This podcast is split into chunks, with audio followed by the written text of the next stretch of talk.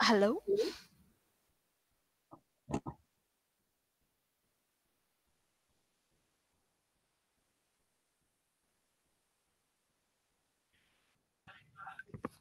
Udah masuk kayaknya. Halo teman-teman, bisa mendengar suaraku? Belum. Belum bisa.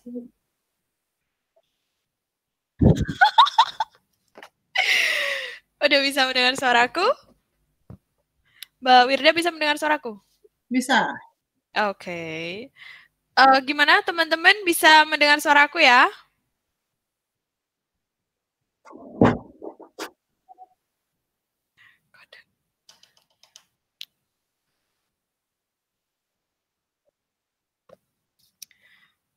Oke, okay, bisa? Kasih kode dong. Oke. okay. Oke, okay, siap. Oke. Okay. Selamat datang semuanya. Santai aja kita pada malam ini ya. So, halo, halo Mbak Wirda. Halo. Oke, selamat malam teman-teman. Terima kasih banyak yang udah join, yang udah setia nunggu sama kita. Ini antusiasmenya teman-teman itu luar biasa banget. Mereka pengen tanya langsung sama Mbak Wirda yang kebetulan adalah uh, kakak tingkat aku. Aku rindu juga sama Mbak Wirda. Halo. Oke, okay, kita langsung aja ya. Mulai Mbak Wirda. Ini uh, aku pengen tanya terlebih dahulu Mbak Wirda ini kenalin diri dulu dong. Mbak Wirda ini siapa? Profilnya profil singkat aja sih ya. Uh, maunya gimana nih? Oke, okay. dari sebenarnya uh, profil singkatnya kayak Mbak Wirda tuh uh, eh, LPDP di mana? Oh gitu. Uh, selamat malam teman-teman. Uh, nama saya Wirda Nggak enak sih ngomong saya sama RP ya. ya udah aku kamu aja kayak biasa gitu ya. uh, Wirda lah sama kebetulan uh, kakak tingkatnya RP dulu pas masih kuliah S1 di sebut ya Universitas Jember ya oh, Universitas Jember Alhamdulillah sekarang dapat uh, LPDP di Universitas Nottingham Insya Allah akan berangkat tahun ini doakan ya teman-teman ya. Um, oh ya jurusan Upload Linguistics berarti bakal ke UK ya setelah ini ya. Oke, okay. nanti mau ke UK kan katanya. Huh? Katanya Kartu juga mau ke UK. Amin, doakan ya. Makanya aku nih sebenarnya sekaligus interview buat diri aku sendiri sih sebenarnya. Oke. okay. Tapi uh, mungkin di sini ada beberapa teman-teman kita yang masih bertanya-tanya, LPDP itu apa sih? Ah iya, jadi sebenarnya kalau misalnya teman-teman mau coba start itu, klik aja LPDP di Google. Secara sederhana, LPDP itu lembaga pengelola dana pendidikan. Jadi eh, sebuah lembaga di bawah Kementerian Keuangan yang memang khusus untuk mengelola dana-dana pendidikan. Salah satunya adalah untuk kasih beasiswa, kasih dana-dana riset kayak gitu. Hmm, itu yang bisa join atau yang bisa daftar LPDP itu siapa aja, Mbak? Siapa aja selama warga negara Indonesia. Jadi uh, untuk batas umurnya gimana nih? Ada ketentuannya sendiri misalnya kalau misalnya mau daftar S2 minimal 35, kalau S3 itu minimal 45 kayak gitu. Jadi untuk masing-masing beasiswa ada range umurnya masing-masing. Tapi sama warga negara Indonesia feel free untuk daftar. Oh, itu. Terus jadi itu adalah kayak bantuan biaya oke okay, supaya warga Indonesia itu bisa kuliah ke luar negeri maupun ke dalam negeri gitu ya secara gratis gitu ya betul sekali oke okay, luar biasa banget tuh pengen kan jadinya aduh doakan ya kak oke okay. kemudian nah cara ngedapatinnya sendiri tuh susah nggak sih? Karena kan aku sendiri ya mau daftar itu kayak nanti persaingannya banyak terus susah jadi kayak gimana ya gitu susah nggak sih sebenarnya? Wah susah susah nggak susah sih tergantung. Tapi yang paling asik dari LPDP adalah uh, setiap tahunnya ada banyak sekali kuota untuk daftar dibandingkan dengan beasiswa-beasiswa lain nih. Tapi perlu perlu tahu Uh, chevening Fulbright, AAS itu biasanya setiap tahunnya dari Indonesia aja tuh kayak under 100 gitu. Traveling biasanya 60-an, 70-an, Fulbright hmm, sekitaran itu. Tapi LPDP sekali berangkat bisa uh, ribuan. Bahkan kadang kuotanya itu nggak nyampe. Kenapa nggak nyampe? Karena kita, uh, karena LPDP sendiri itu pilih uh, quality over quantity. Jadi di LPDP serunya adalah susah nggak susahnya itu tergantung diri kita sendiri. Kita bersaing dengan diri kita sendiri. Jadi bukan sama orang lain. Bisa dibilang gitu sih harusnya. Hmm, duh jadi makin optimis kan. Awalnya aku tuh iya, awalnya tuh aku kayak yang aduh bisa nggak ya, bisa nggak ya gitu. Oke. Okay. Kemudian uh, Mbak harus ada profil kan? Tadi kan dibilang kalau quantity over quality gitu kan. Nah, quality over quantity. Oh ya, aku tuh kan. Ya itulah maksud aku. nah, terus uh, untuk menggapai itu selama kuliah S1 tuh ngapain aja? Apa aja yang perlu kita siapin? Kalau nah, kita mahasiswa biasa nih yang ya, ya biasa itu gimana nih? Aku juga mahasiswa biasa loh ya, Yusim nih. uh, ini yang pengen aku tekankan sama teman-teman semua kayak gini. Kita mau daftar beasiswa itu nggak bisa, oke okay, kita lulus, tiba-tiba, oke okay, aku mau daftar beasiswa nih. Kalau misalnya mahasiswa Excel yang IPK-nya selalu IP selalu 4 gitu mungkin bisa ya, tapi orang-orang kayak uh lulus langsung bilang oke okay, aku mau daftar beasiswa itu seringnya nggak bisa. Jadi misi beasiswa itu misi persyaratan beasiswa mungkin bisa sepekan dua pekan, tapi apa yang diisi itu bisa bertahun-tahun sejak kita kuliah. Jadi uh, apa sih yang perlu dilakukan saat uh, S1 mumpung teman-teman misalkan masih ada yang S1 nih, apa sih yang perlu dilakukan? Perbanyak um, networking dengan yang lain, terus banyakin volunteering, banyakin uh, ikut organisasi tapi dengan syarat harus seimbang dengan akademik juga karena uh, yang bilang orang-orang yang bilang IPK itu nggak penting uh, IPK itu penting loh kalau kita mau cari beasiswa karena pasti ada batas minimal kan jadi itu sih dan kalau memang udah niat buat daftar beasiswa, uh, jauh-jauh hari kita udah tahu nih. Oke, okay, misalnya mau daftar uh, afirmasi bidik misi nih, IPK-nya minimal 3,5. Oke, okay, berarti sejak kuliah ditargetkan minimal setiap semester IP-nya 3,5 biar nanti IPK-nya bisa 3,5. Jangan kita udah lulus terus oke okay, aku mau daftar afirmasi bidik misi, eh ternyata IPK aku nggak nyampe, nggak jadi dong daftarnya, kayak gitu loh banyak hal-hal kayak gitu yang teman-teman nggak ngeh. Jadi daftar beasiswa itu dipersiapkan dari sejak masih S1. Gitu sih. Kamu juga sih. Oh udah lulus ya? ya? Udah lulus nih. Gimana dong? udah kerja ya, nih. Oke, okay. jadi kayak gitu ya, ikut banyak banyak banyak volunteer. Itu kalau kita ikut event-event kayak gitu ya, itu harus event yang di dalam negeri atau yang harus di luar negeri yang kita harus menguasai bahasa Inggris sih? Ah, kalau ngomongin event-event kayak gitu sebenarnya terserah sih mau event kayak gimana aja. Tapi kalau ngomongin karena Erwin ini menyinggung bahasa Inggris nih, daftar beasiswa luar negeri tanpa kemampuan bahasa Inggris yang memadai sama aja dengan berperang dengan, uh, tanpa ada senjata kayak gitu.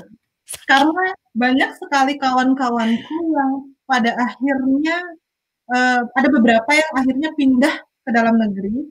Dia udah lolos nih seleksinya luar negeri tapi dia pindah ke dalam negeri karena itu tadi IELTS-nya nggak nyampe-nyampe misalnya atau TOEFL-nya nggak nyampe-nyampe. Jadi mungkin masih kuliah nih hmm. banyak-banyakin uh, paparan dengan bahasa Inggris ikut LC tuh tuh ada yang rekomendasiin tuh langsung langsung tuh ikut LC ya, iya. uh, itu penting juga di kampung Inggris kan oke okay. uh -huh. jadi penting ya bahasa Inggris tuh penting ya. Mm-hmm, okay. banget tuh. Oke, okay, good. Uh, pertanyaan aku selanjutnya nih. Pas ikut LPDP, hal yang paling sulit pada saat seleksi itu apa sih, Kak? Kepercayaan diri. Enggak. Oh iya. yang paling uh, ya dari kan ada ta beberapa tahapan nih sebelum kita masuk ke step-step gimana caranya buat join di LPDP. Nah, aku pengen tanya dulu hal tersulit pada saat seleksi LPDP yang uh, Mbak Wirda alami itu apa? Hal tersulit sebenarnya semua sulit sih, semua punya kesulitan masing-masing. Tapi yang paling sulit sebenarnya di bagian wawancara sih, karena di situ kita diminta untuk meyakinkan pewawancara dan kalau misalnya luar negeri nih syukur-syukur dapat wawancara yang ngajak ngomongnya dalam bahasa Indonesia kemarin. Ada ada yang ngajak pakai bahasa Inggris dan bapaknya pas aku ngomong itu bapaknya kayak ya wah bapak ini ngerti nggak sih? Kayak gitu tuh. Itu salah satu uh, tantangan tersendiri tuh jadi syukur-syukur kalau uh, kita sudah fluent banget ngomong pakai bahasa Inggris itu saat wawancara otomatis akan terbantu tuh. Soalnya kalau kita wawancara pakai bahasa Indonesia dengan bahasa Inggris beda kan sih? Mm-hmm, Kayak yeah. lebih shock pakai bahasa Inggris. Padahal niat aku ngomong gini. Ternyata jatuhnya, lu kok aku ngomong gitu. Harus terbiasa yeah. bahasa Inggris dulu gitu ya. Oke, oke, oke, good. Kemudian nih, uh, mungkin ini pertanyaan yang langsung aku udah nggak sabar okay. kalau aku pengen apply LPDP ya kan, cara cari informasinya itu kayak gimana? Langkah apa yang pertama kali harus aku siapin? Oke, okay. langkah yang harus disiapin yang pertama adalah rajin-rajin ngebaca. Katanya calon award di LPDP, baca aja males. Jadi baca, silahkan berkunjung ke webnya LPDP. Lalu di situ nanti ada beberapa kategori beasiswa reguler atau afirmasi. Nah, Ervi bisa, Ervi dan teman-teman bisa cek nih, aku nih masuknya reguler atau afirmasi. Syukur-syukur kalau bisa afirmasi. Di afirmasi itu ada afirmasi bidik misi, uh, prasejahtera, disabilitas, banyak banget lah pokoknya.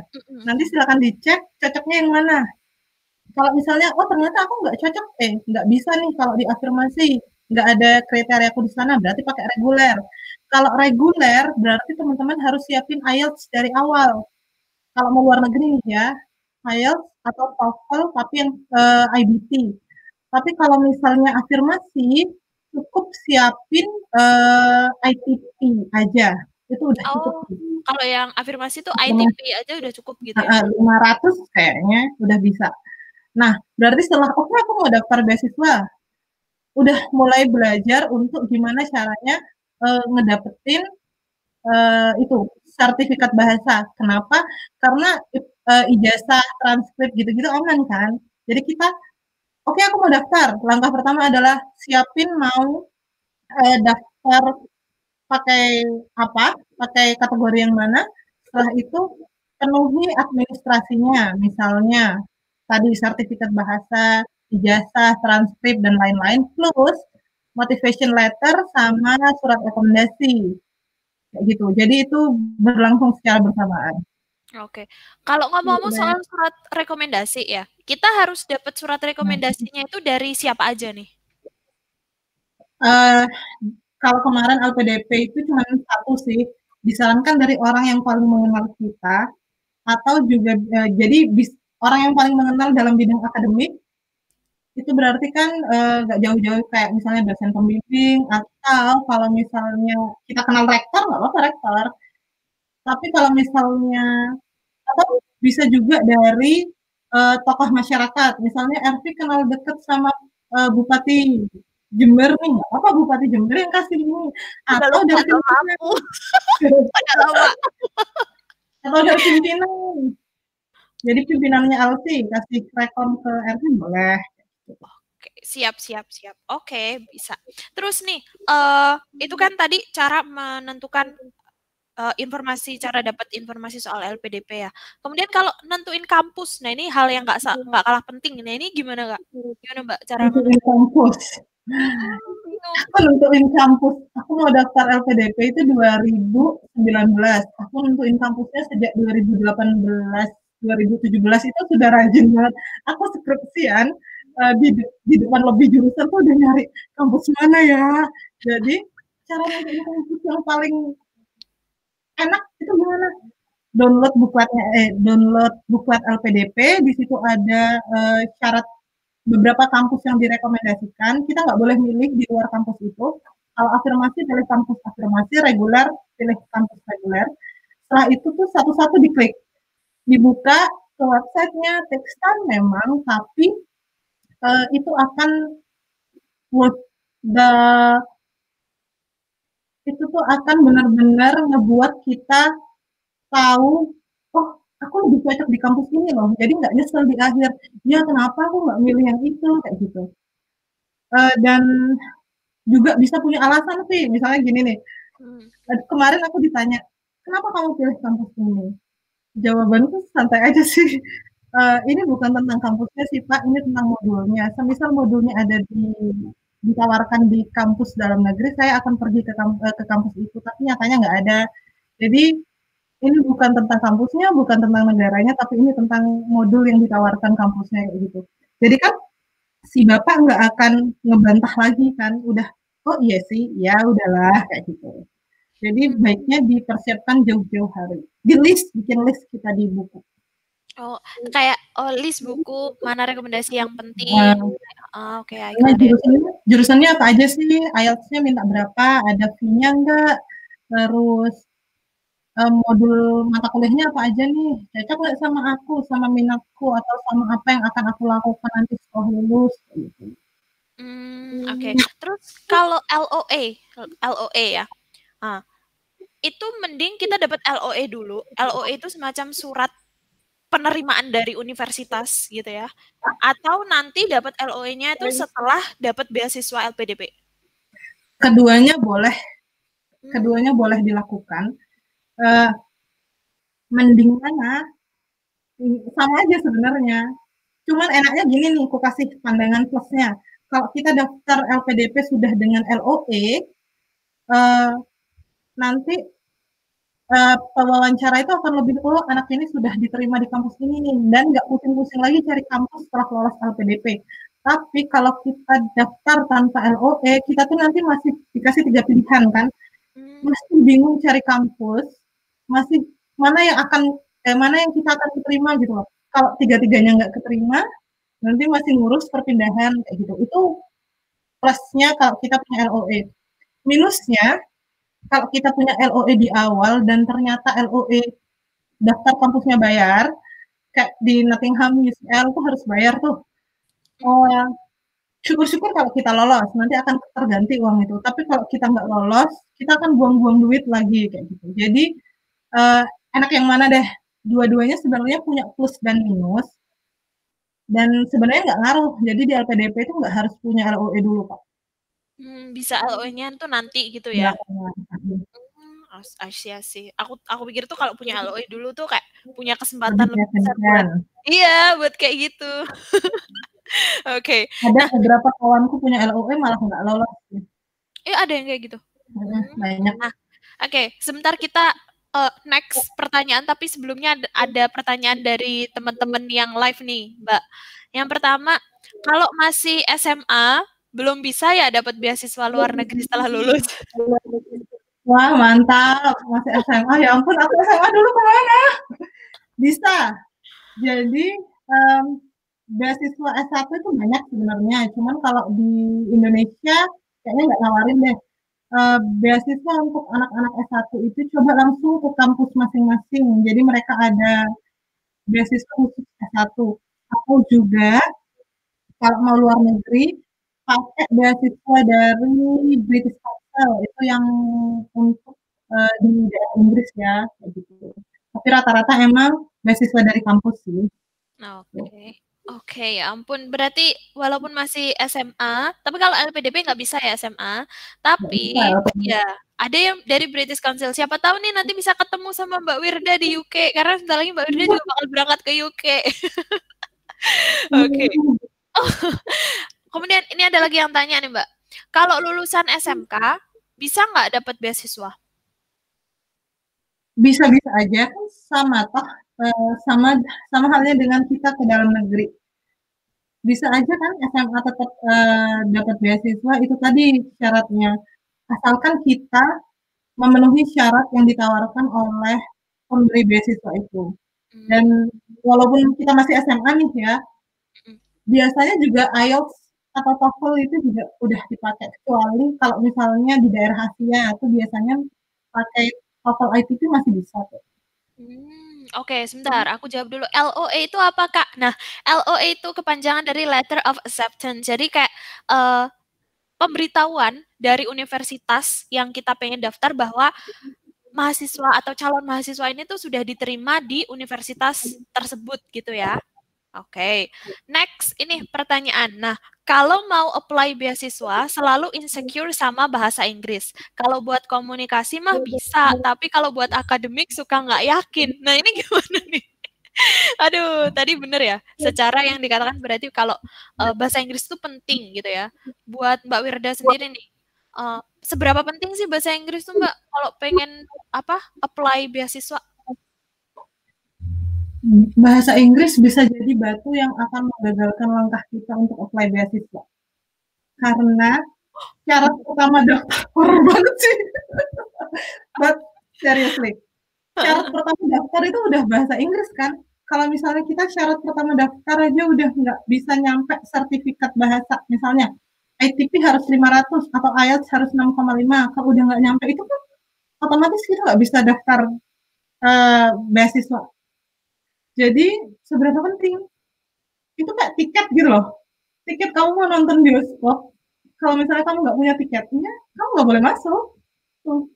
Hmm, jadi bahasa, uh, eh, bahasa Inggris itu penting banget. Seperti yang tadi Kak Wirda bilang ya, seperti yang Mbak Wirda tadi bilang kalau bahasa Inggris mau daftar beasiswa itu istilahnya perang dan itu senjatanya gitu kan. Itu oh, terngiang-ngiang di aku.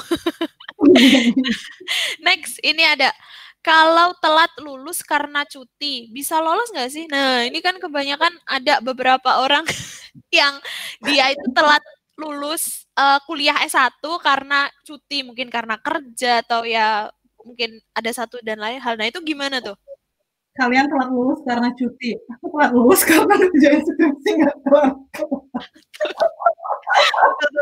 Dengerin tuh. tuh. Beneran. Uh, dulu sempat punya kayak ih aku aku nih lulus nggak empat tahun. Sedangkan teman-teman yang lain temanku itu temanku itu lulus 3,5 dan dia udah dapat beasiswa sekarang udah belajar di Monas gitu kan.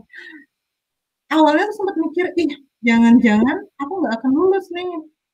Tapi pada akhirnya yang menentukan kalian bukan lama tidaknya kalian lulus tapi uh, seberapa cocok kalian dengan uh, yang memberi beasiswa itu? Seberapa kualitas kalian saat setelah lulus? Jadi nggak ngaruh sebenarnya, nggak apa-apa. Asalkan misalnya gini, kenapa kamu nggak kenapa kamu lulusnya kok sampai tujuh tahun? Tapi nggak lucu juga sih lulus tujuh tahun, jangan, jangan, jangan. Lima tahun ya, lima tahun ya, lima tahun. Ya. Kenapa kamu lulus lima tahun? Uh, saya waktu itu masih gini, gini, gini, gini. Jadi usahakan ada alasan bukan kenapa lulus lima tahun males pak. Nggak lucu juga. Hmm, oke. Jadi apa ya istilahnya meskipun kita itu telat lulus karena cuti hmm. dan lain hal itu tetap masih bisa ya? Bisa bisa. Tuh kan?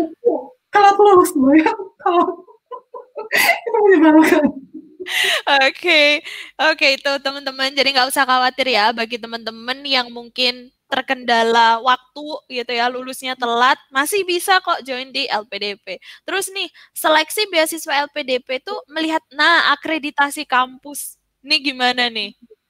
Uh, bentar aku inget-inget ya akreditasi, akreditasi kampus. kampus. Uh, itu penting nggak? Jadi ketika kamu daftar di uh, ketika kamu duduk nih, ketika kamu udah daftar tiket daftar di LPDP, LPDP nggak akan mikir kamu dari kampus mana, kamu dari akreditasinya kayak gimana, jurusan apa, yang dia pikir adalah kamu datang, dia yang dia pikir adalah kamu datang dengan seseorang yang membawa mimpi-mimpi besar untuk Indonesia. Berat banget ngomongnya. Oh, berat. Jadi selama kamu sesuai dengan kriteria LPDP, selama, selama kamu punya mimpi besar untuk Indonesia, kamu mau membangun Indonesia, LPDP nggak peduli. Kamu mau dari ITB, kamu mau dari uh, Nusa Cendana, kamu mau dari UNED, nggak peduli. Jadi selama kampusnya terdaftar di Dikti ya, hmm, dan PP. Oke, jadi nggak nggak masalah ya, nggak melihat akreditasi kampus ya. Yang penting tuh kayak pribadinya kita itu. Asli, tau nggak? dari dari sini aku makin kayak optimis banget. Aduh, gitu. Motivator banget Mbak Wirda tuh. Astaga. Oke, kemudian nih ada lagi yang tanya nih. Hmm, Nah, jelasin dikit dong Kak LPDP jalur afirmasi alumni bidik misi. Nah, tadi kan sempat bahas tuh, itu gimana tuh?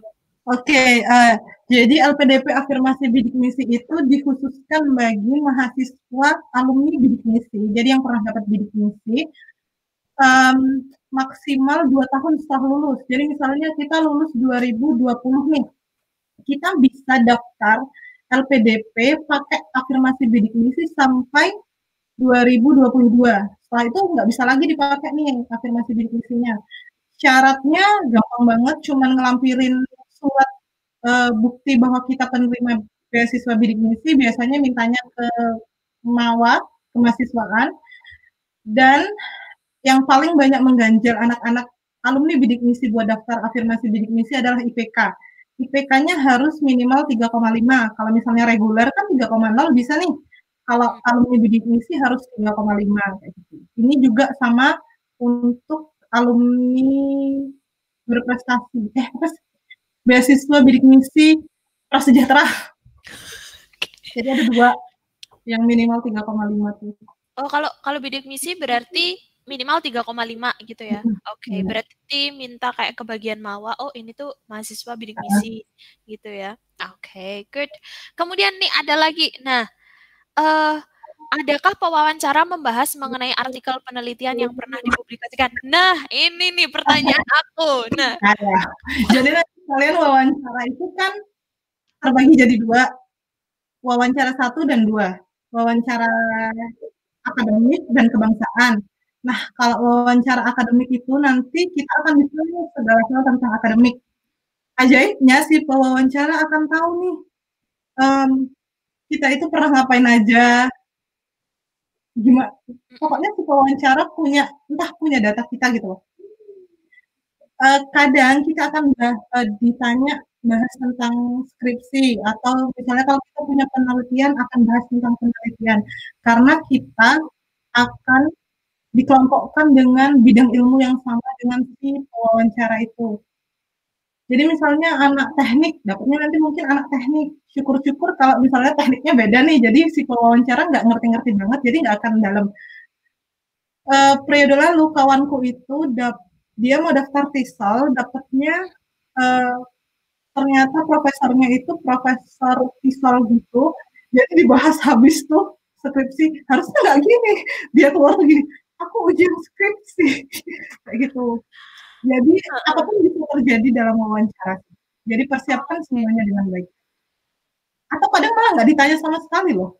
Oh nggak ditanya? Enggak tapi uh, ada nggak kayak mungkin ya bagi mahasiswa-mahasiswa yang dia itu belum sempat atau nggak ada jurnal penelitian. Nah itu berpengaruh nggak sih waktu daftar beasiswa LPDP? Enggak banget, kecuali kamu mau daftar S3 Kalau okay. masih nggak ngaruh banget. Tapi akan jadi nilai plus kalau punya. Oke, okay. I see, I see, I see. Oke, okay. kemudian pertanyaan aku selanjutnya nih Mbak, uh, seberapa penting atau menurut Mbak Wirda sendiri nih ini bahasa Inggris itu ya. Tadi kan kita sempat membahas soal bahasa Inggris. Nah, aku tuh berpikir kadang sebagai orang yang ya TOEFL 550 tuh nggak nggak gampang gitu loh, nggak gampang. Nah itu tips-tipsnya apa sih supaya bisa dapat segitu tuh yang Mbak Wirda lakuin sih? TOEFL. Mm-mm. Itu sebenarnya lumayan gampang nggak sih? Yang susah tuh IELTS. Tapi um, apa yang dilakukan? Perbanyak paparan dengan bahasa Inggris yang pertama.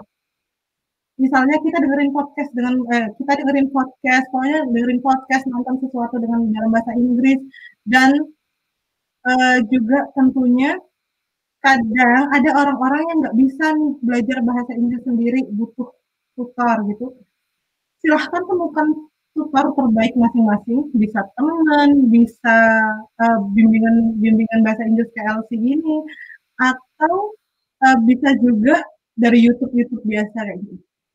Banyakin latihan, kalau kuncinya adalah banyakin latihan. Eh, kok IELTS sih? TOEFL banyakin latihan. Sering-sering deket-deket sama bahasa Inggris. Oke, deket-deket sama bahasa Inggris ya. Sering kita harus intinya bahasa Inggris itu harus jadi kebiasaan kayak gitu ya.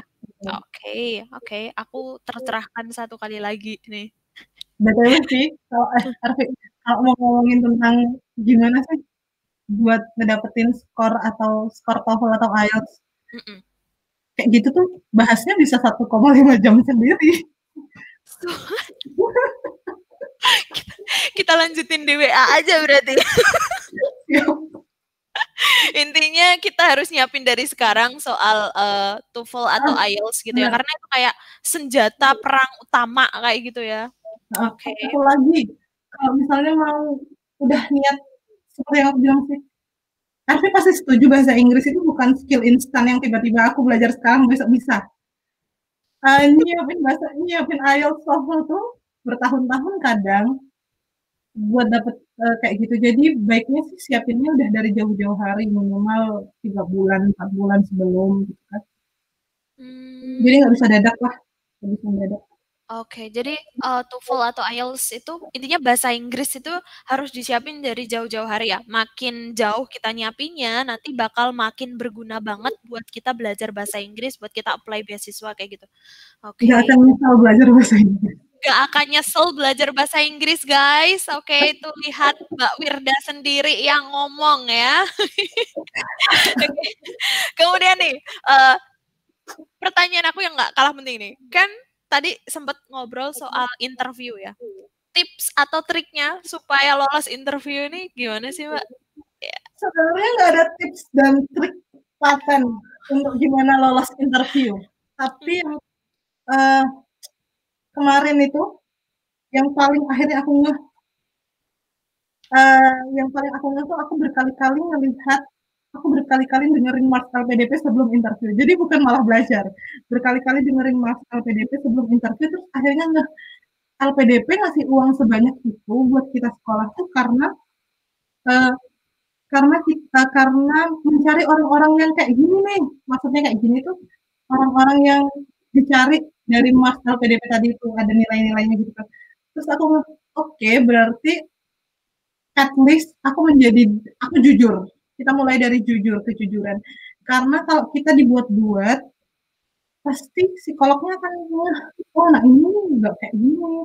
Karena banyak banget contoh teman-temanku beberapa kakak tingkatku di dari kampus lain mereka itu udah lah tutor IELTS IPK-nya bagus. Sama aja ujung-ujungnya nggak lolos gitu.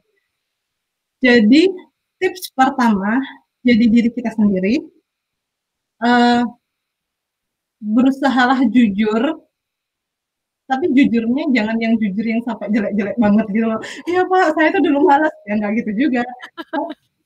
Pokoknya wawancara adalah perihal bagaimana kita berdiplomasi dengan si wawancara contohnya misal teman-teman ada mungkin yang nggak mau eh, nggak uh, mau misalnya gini ditanya kalau kamu nggak lolos PDP gimana um, akan ya saya akan daftar lagi berkali-kali misalnya. Kalau misalnya kamu tetap nggak lolos, uh, jadi temukan bagaimana cara kita merespon kayak gitu. Kemarin aku ditanya gini, kalau oh, ya, gimana? Bocoran-bocoran dikit.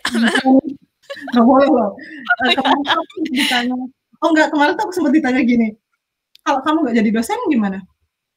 Jawab bisa, uh, mungkin beberapa akan jawab, ya saya akan terus berusaha sampai jadi dosen atau apa. Kemarin aku nggak tahu, ideku tuh tiba-tiba gini, uh, jadi dosen itu perihal takdir ikhtiar Pak, takdir yang harus uh, manusia usahakan sampai mentok. Jadi mungkin saya akan batas kasih batas waktu misalnya lima tahun untuk jadi dosen. Misal saya sampai lima tahun nggak bisa jadi dosen, ya udah berarti takdir saya bukan jadi dosen.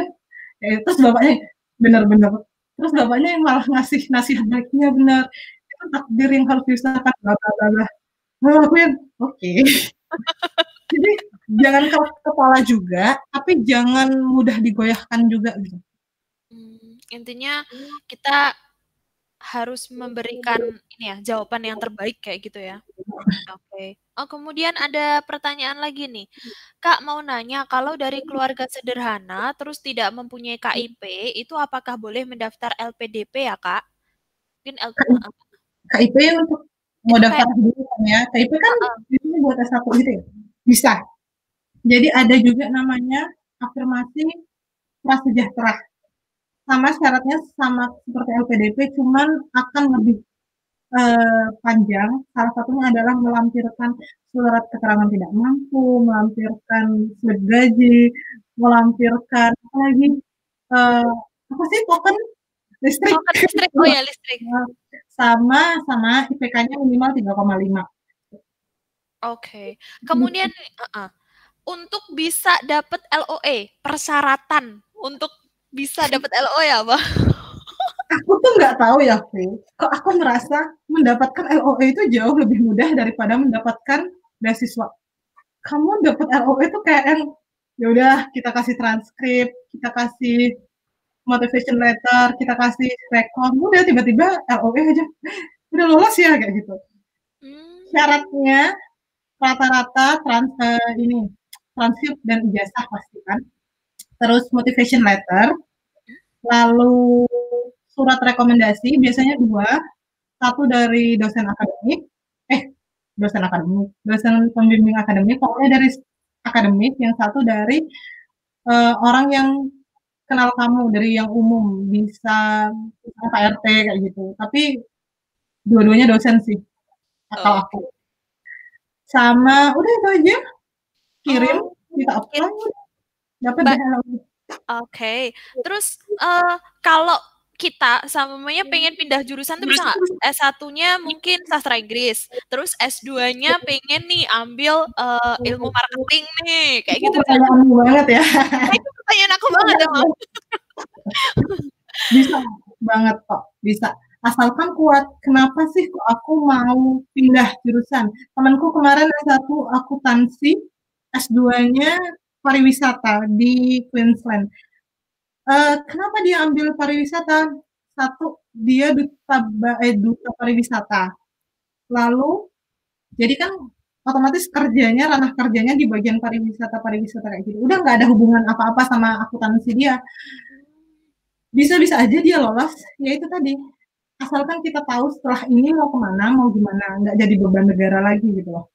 Oh, I see. Pinter-pinter kita ngeyakinin pemberi beasiswa gitu ya. Oke, okay. ini ada lagi pertanyaan. Ini beneran asli banyak banget yang join dan ngasih pertanyaan ke kita, Mbak Wirda. Mereka tuh interested banget kalau udah nanya-nanya seputar bahasa Inggris, apalagi kan LPDP gitu kan. Nah, ini ada lagi yang uh, uh, dalam belajar bahasa Inggris, menurut kakak nih, menurut Kak Wirda, oke, okay, lebih baik mengutamakan pelafalan terlebih dahulu atau mengutamakan kelancaran merangkai kata terlebih dahulu. Jalan Jadi kayak, bersama. Jalan bersama. Enggak bisa. Uh, ini kayak yeah. grammar dulu apa speaking dulu, speaking dulu apa grammar dulu, maksudnya kayak gitu. Semuanya jalan bareng. Jadi bahasa Inggris itu um, enggak jadi sebuah keilmuan yang harus terintegrasi antara speaking, listening dan kawan-kawannya itu yang empat itu jadi nggak bisa nih kita harus belajar speaking tanpa grammar, belajar grammar tanpa eh belajar listening tanpa speaking atau belajar pronunciation tanpa pronunciation aja tanpa belajar uh, writing kayak gitu. Menurutku loh ya, nggak tahu kalau misalnya menurut Mas Evi gimana. Yeah. ya sama sih. Kalau belajar bahasa Inggris, kalau kita bisa dua-duanya, kalau ada yang menyediakan pembelajaran untuk dua-duanya, kenapa harus salah satu gitu kan? Lebih baik dikuasai dua-duanya kan lebih hmm. better kan? Oke, kita bisa speaking sama eh, bisa grammar, ya itu lebih baik kayak gitu. Oke, okay, good. Aduh, tadi udah banyak banget pertanyaan yang masuk.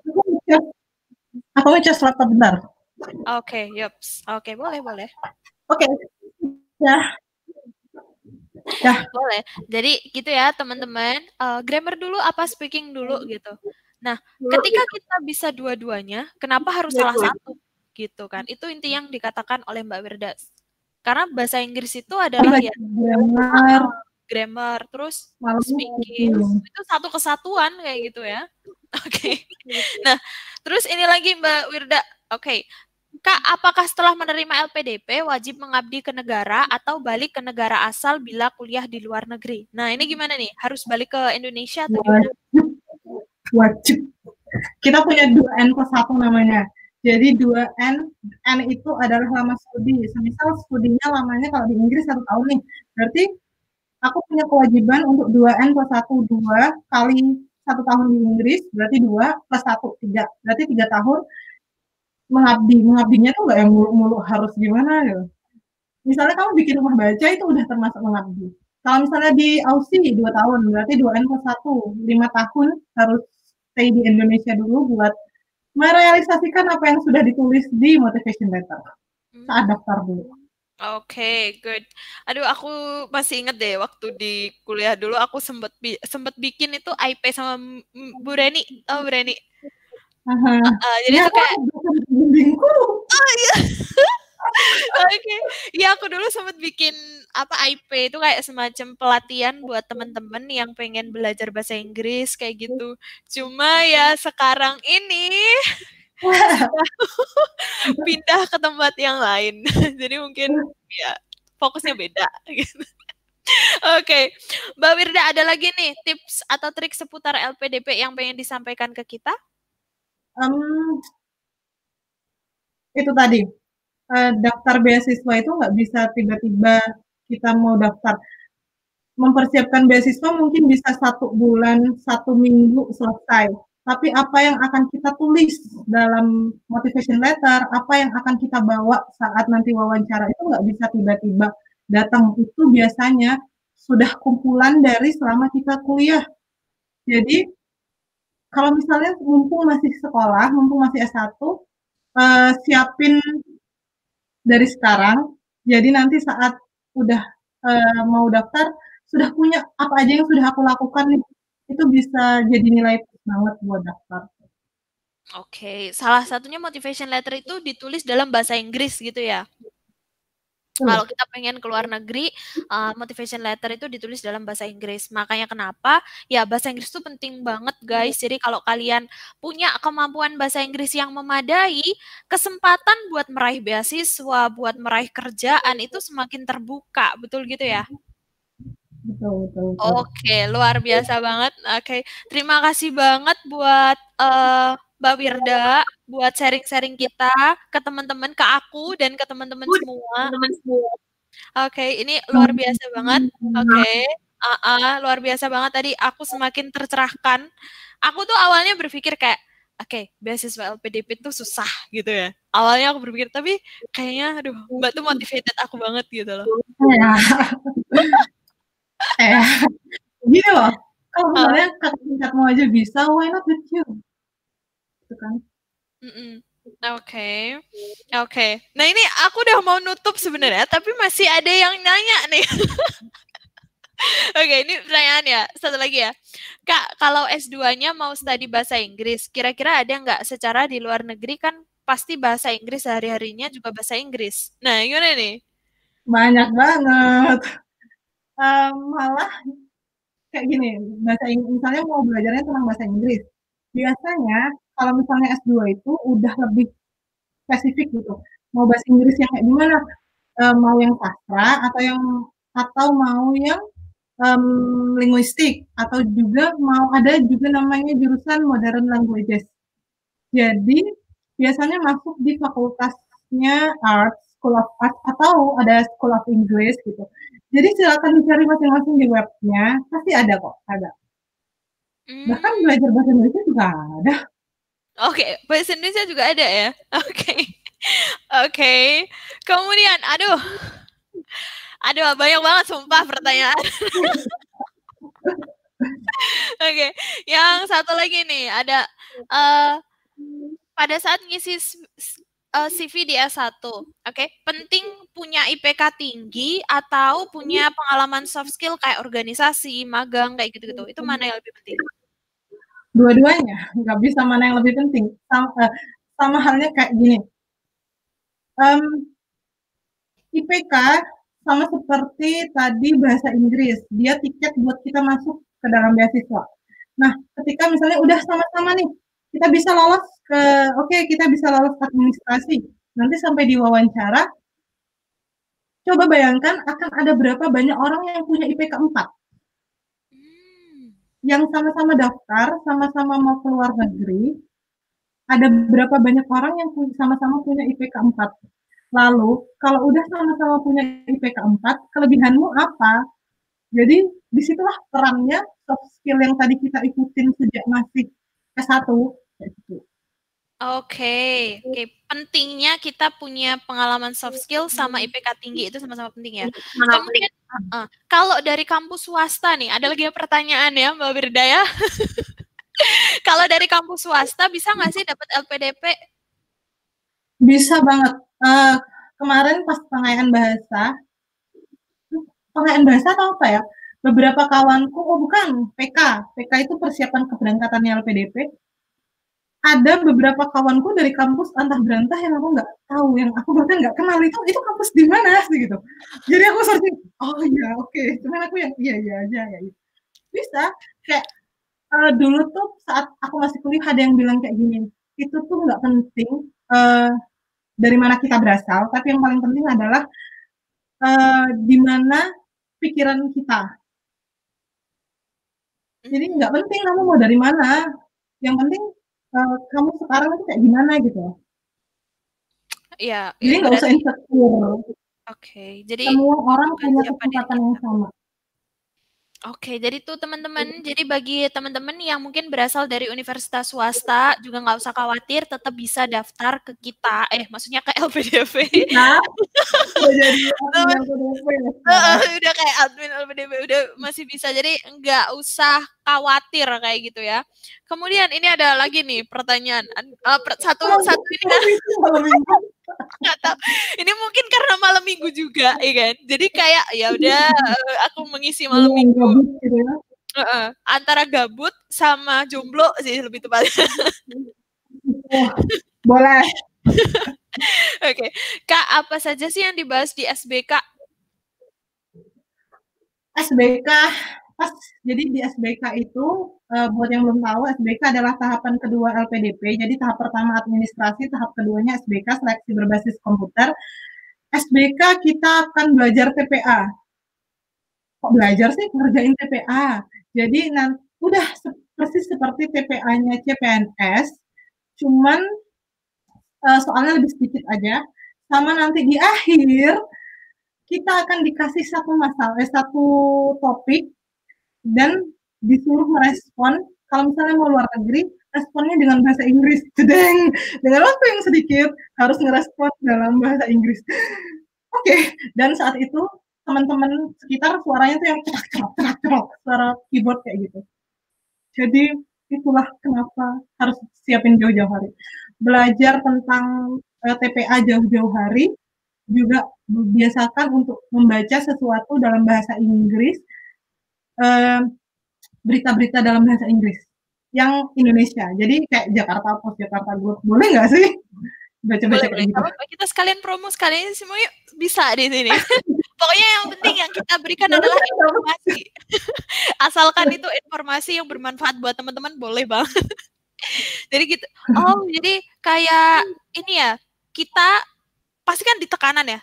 Tekanan waktu kalau kita nggak terbiasa kayak nulis dalam belajar uh, dalam bahasa Inggris berarti akan lebih pressure-nya tuh lebih dapet banget ya. Sekali lagi pentingnya bahasa Inggris itu guys, bener banget. Dan kita itu ngeresponnya bukan ngerespon hal-hal yang receh, ngeresponnya tuh kayak dana desa.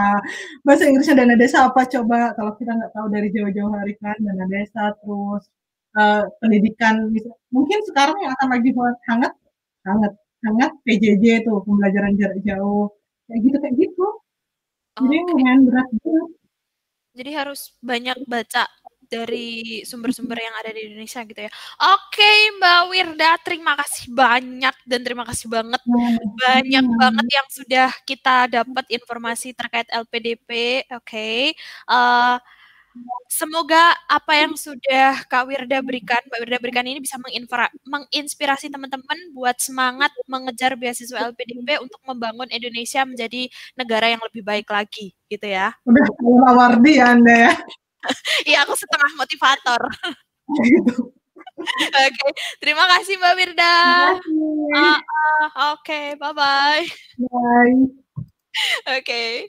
Oke, jadi gitu ya teman-teman ya, buat teman-teman yang pengen belajar bahasa Inggris, itu tadi kan dikatakan bahwa bahasa Inggris itu penting banget teman-teman. Bahasa Inggris itu adalah salah satu aspek yang harus teman-teman kuasai kalau teman-teman pengen dapat beasiswa LPDP, Chevening, atau Fulbright, atau mau dapat pekerjaan yang lebih bagus lagi, itu uh, menguasai bahasa Inggris itu penting banget karena seperti yang tadi dikatakan Mbak Wirda bahwa bahasa Inggris itu kayak ujung tombak, kayak senjata kalau kita mau perang. Makanya kenapa pada hari ini aku mau ngasih info ke kalian semua, info yang udah teman-teman tunggu banget ya banyak banget teman-teman yang udah tanya kapan LC offline buka? DM ke kita bahkan DM ke Instagram aku komen ke Instagram aku kapan LC offline bakal buka? Nah menjawab uh, berita itu spesial pada malam hari ini ini pertama kali disampaikan LC offline sudah dibuka kembali jadi buruan bagi kalian semua daftarkan diri kalian sekarang juga. Jadi kita nanti untuk periode 10 Agustus ya LC offline itu sudah dibuka kembali teman-teman. Jadi bagi kalian yang pengen mengeraih cita-cita, pengen belajar bahasa Inggris, pengen kuliah ke luar negeri, pengen dapat beasiswa LPDP, ini adalah momen saatnya daftarkan diri kalian sekarang juga, oke? Okay? Mumpung ini nih, LC offline udah dibuka kembali dan kuota kita terbatas banget teman-teman ya. Jadi bagi kemarin yang sudah tanya-tanya sekarang juga kita tunggu. Karena kenapa? Kita sangat membatasi kuota karena uh, ya kondisi ya you know ya.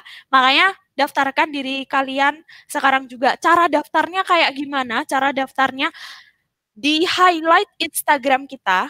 Oke, okay, buat yang Instagram di highlight Instagram itu ada menu WA untuk uh, chat sama customer kita, sama CS kita. Langsung aja di swipe up, oke. Okay? Nanti teman-teman bakal langsung terhubung sama CS kita ya. Kemudian untuk yang di YouTube juga ada di description box linknya. Langsung aja teman-teman uh, klik link tersebut ya. Nanti teman-teman akan langsung terhubung sama CS kita. Jadi periode 10 Agustus sudah dibuka ya. Mulai dari sekarang ini udah dibuka teman-teman. Daftarkan diri teman-teman sekarang juga karena kuotanya beneran terbatas ya. Nanti kalau seumpamanya semakin lama teman-teman menunda untuk belajar bahasa Inggris, maka akan semakin lama juga uh, penguasaan bahasa Inggris dan sem akan semakin menunda impian-impian teman-teman untuk LPDP, untuk Fulbright, untuk Chevening dan untuk semua. Ingat, meraih beasiswa itu nggak sesulit yang teman-teman kira kok. Ya, asalkan seperti yang Mbak Wida tadi katakan, ujung tombaknya kalau mau berperang, bahasa Inggris itu kayak senjatanya. Kuasai senjatanya, miliki senjatanya dulu, baru teman-teman masa depannya pasti bakal lebih cerah. Oke? Okay? Oke, okay, jadi segitu dulu ya buat live kita pada malam hari ini. Terima kasih banyak buat teman-teman yang udah join. Aku tunggu kalian sekarang juga. Aku tunggu kalian bersama kita belajar di Kampung Inggris LC Language Center sudah dibuka kembali. Oke, okay? terima kasih yang sudah join sama kita dan aku senang banget bisa ketemu sama kalian. Wassalamualaikum warahmatullahi wabarakatuh. Dadah teman-teman.